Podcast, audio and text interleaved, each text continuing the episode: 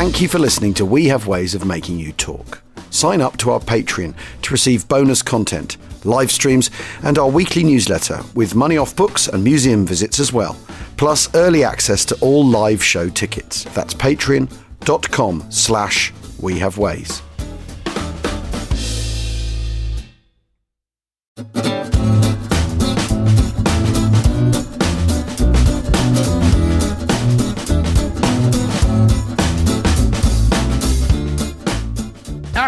Achtung! Once again, it's a bite sized pod from James and I, just to tide you over until tonight's live show.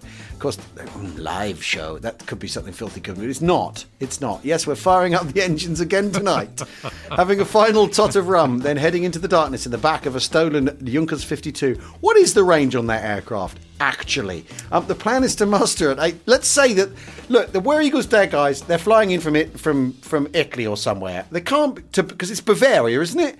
Well, the it's the Alps, isn't it? So the the actual Schloss, which obviously isn't the real Schloss, is is in southern Austria.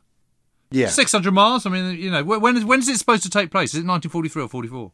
It's meant it's uh, it's pre D Day, isn't it? It's forty four because he's got the plans for D Day in his head, isn't he? The oh yeah, okay. So it can't be it can't be higher than just southern Italy. Yeah, you're stretching it just just that alone, aren't you? Just that alone. Anyway, well, we hope you enjoyed us um, nitpicking like a pair of um, uh, annoying arseholes the other night. Anyway, the plan for the live show tonight is to muster at 8.30 and hope to get into the air pretty quickly. In the meantime, we've got a couple of fascinating bits of correspondence to discuss. This is from Richie Campbell. Love the pod and have really enjoyed The Cauldron, superbly read by Al. Thank you very much, Richie. I, a, I really enjoyed reading it. It's also great to share a book that you love with lots of people who may not know it and all that sort of thing. Um, hopefully, a reprint is uh, going to happen somehow. It got me thinking about the book I've just finished, The Lions of Carentan, about the 6th Fallschirmjäger Regiment. The cauldron was intense, but lasted only a couple of weeks or so for the protagonists. The Fallschirmjäger were in combat almost constantly from 1943 onwards, with a non stop spell between D Day and the end of the war. An astonishing feat of arms and mental fortitude, and a shame they don't get the recognition due to the toxic regime they served. Amazing nonetheless, and they were also the, the, of the greatest generation, even if they were on the losing side. Do you agree, or am I off the mark with this? Anyway, keep up the excellent pod and stay safe. All the best, Richard Campbell, ex First Scots Guards. That's an interesting point. Yeah, it is, isn't it? But all the German units, though, I mean, you could pick any German unit that was basically from 1943 was in combat non-stop, you know, uh, uh, all, all, all, the time. And um, for Fallschirmjäger in 1944 we're not talking the Fallschirmjäger of 1940 or 41, are we? That, that, that basically you have huge because there's, there's, an awful lot of paratroopers, aren't there, in the in the in the in the Luftwaffe by this point. and not all of them have had parachute training, and not all of them are the sort of cracked crack tough nut hard bastards that that no predecessors were. Certainly not, and uh, but but I I became really good mates with a, a guy called Heinz Puschmann, uh, who actually emigrated to um, Auckland after the war. So I, I interviewed him in, in New Zealand. Um, but he was a he was a lovely guy. God, he was such a good bloke. Um, but the reason I, I, originally got to speak to him was was less for Normandy, more for um, for Italy, because he was very very badly wounded in in Normandy. Um, got got basically shot in the head, um, but survived amazingly. Um, uh, you've interviewed Carl Lyford, um, yeah. Uh, and do you remember he was tough as old boots, wasn't it? And he might have been 94, but you could you could still tell that this was a guy you wouldn't cross even at his age, let alone when he was 21 or something. Yeah, he'd have crept into your bed and breakfast and slit your throat if you'd said something wrong that morning. Yeah, he would. He absolutely would. And and and I remember you asking him, saying saying what was the worst moment, worst thing that happened to you in the war, and he said having to surrender. Yeah and he said it with no trace of irony. I mean, it was having to, you know, he'd, he'd over been overrun in Normandy, hadn't he? And and, and having yeah, yeah. To, and being cornered and having no choice but to kind of throw the towel in. For him, that still really hurt. You know, so these guys were were, were super tough. Heinz wasn't, and um, um, he he he was on the on the field telephone to his best mate down the you know on a different part of their front on D Day when he heard his friend scream and the line went dead. You know, so and he he'd bought it. You know, so and and and he understandably got very upset recounting this this story. but then I've also written a lot about a guy called Martin Pöppel, um, who was in uh, Norway, France, Crete. I've just been writing about him in Sicily.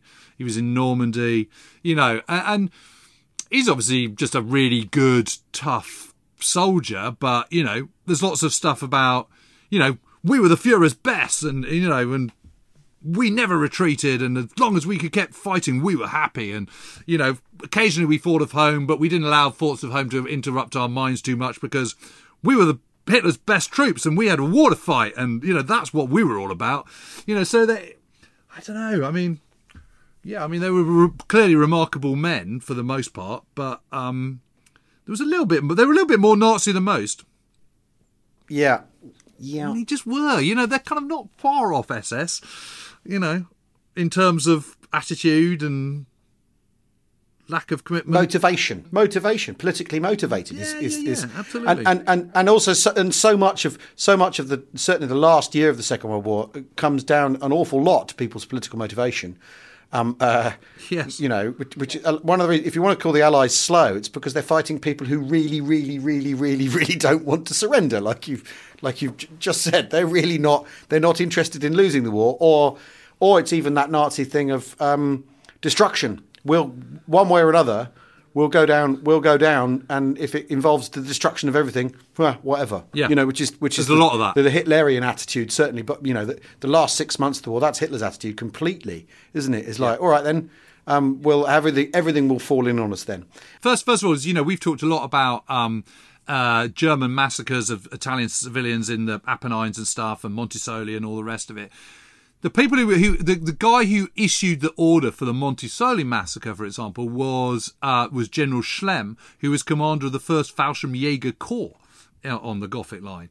Um, the other thing is, is, is von der Heydte is, is the guy who's um, who was the commander of the um, Sixth Fallschirmjäger Regiment and he's also seen as a kind of inverted commas sort of good good German. You know, just an honest soldier who was doing his bit and all the rest of it. But one of the reasons is that is because he spoke English and he was posh. So after the war, he kind of wrote down stuff, and everyone thought, oh well, you know, he's learned, sort of, you know, he's sort of one of us because he can speak English and he's sort of educated and all the rest of it. But again, you've still got to sort of slightly question his motivations, haven't you? Yeah, yeah, absolutely, absolutely. And you think you think after the uh, if if the result had gone the other way, whether any posh English soldiers would have been offered that kind of treatment. Yeah, quite. uh, anyway, right. Um, now Richard Trainer got in touch via the Patreon. Um, uh, and God bless you all, the independent company. What was the role of the black market and its influence, good and bad? I know that as, as a democracy, the Brits still had to go through alter, alternative channels to source certain items. This cascades up from tactical through operational to, to strategic, I reckon. Oh, he's just trying to get me to say it, isn't he? He is. He's just trying to get you to say it.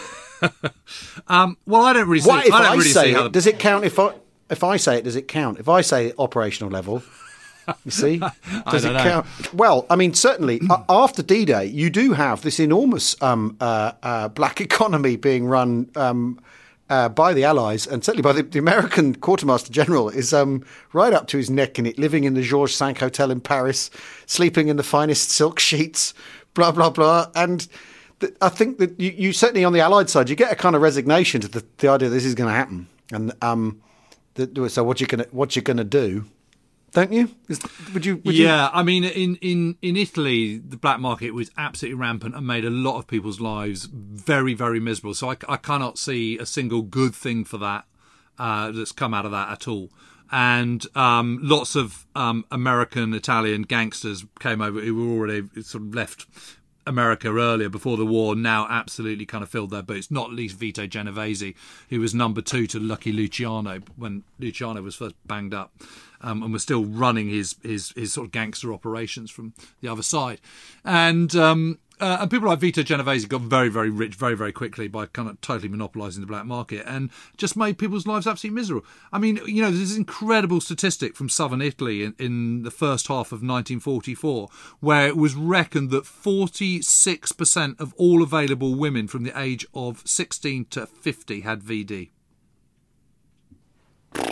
Yeah, and that is because of the black market and because of because the Allies, with a sort of slight kind of level of vindictiveness, set the rate of the lira to um, uh, at the wrong level, and so there was uh, you know, it just just they had nothing. I mean, you know, basically a postman was living off a dollar a month equivalent, and and it just obviously wasn't enough. And so, what do you do? There's no food because the whole infrastructure's collapsed because there's no trains, there's no electricity, there's no there's no means of getting flour to the mills and all the rest of it. So what do you do? You have to forage, uh, or you have to kind of prostitute yourself to get tins of stuff from American troops and British troops.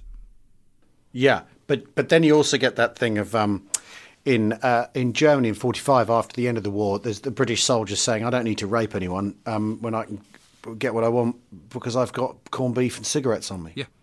That you've, that, you know, that when people talk about how did the different armies behave differently in post-war Germany, Yeah. that the British and the Americans did they, like, like like this. There is there is this account. I think it's in Alan Allport's book, um, Demobbed, where he um, where he talks about this Yeah. fraternization, and there's a British soldier going, well, "I don't have to rape anybody.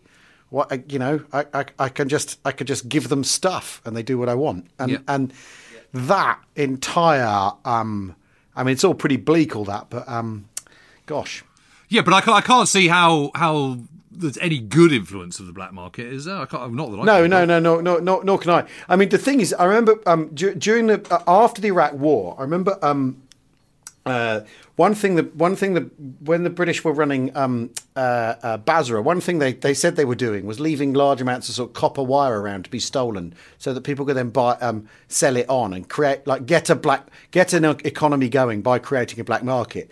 And you think you are. I remember reading this thing and some soldier saying this. You think some general going, "You are nowhere near as clever as you think you are, mate." That is, that is a lousy fucking idea. And lo and behold, there we are. Yeah, there you go. Uh, anyway, um, that's all we have time for, ladies and gents. Um, uh, well, join us tonight at eight thirty. We'll tweet out the link later. See you then. Cheerio.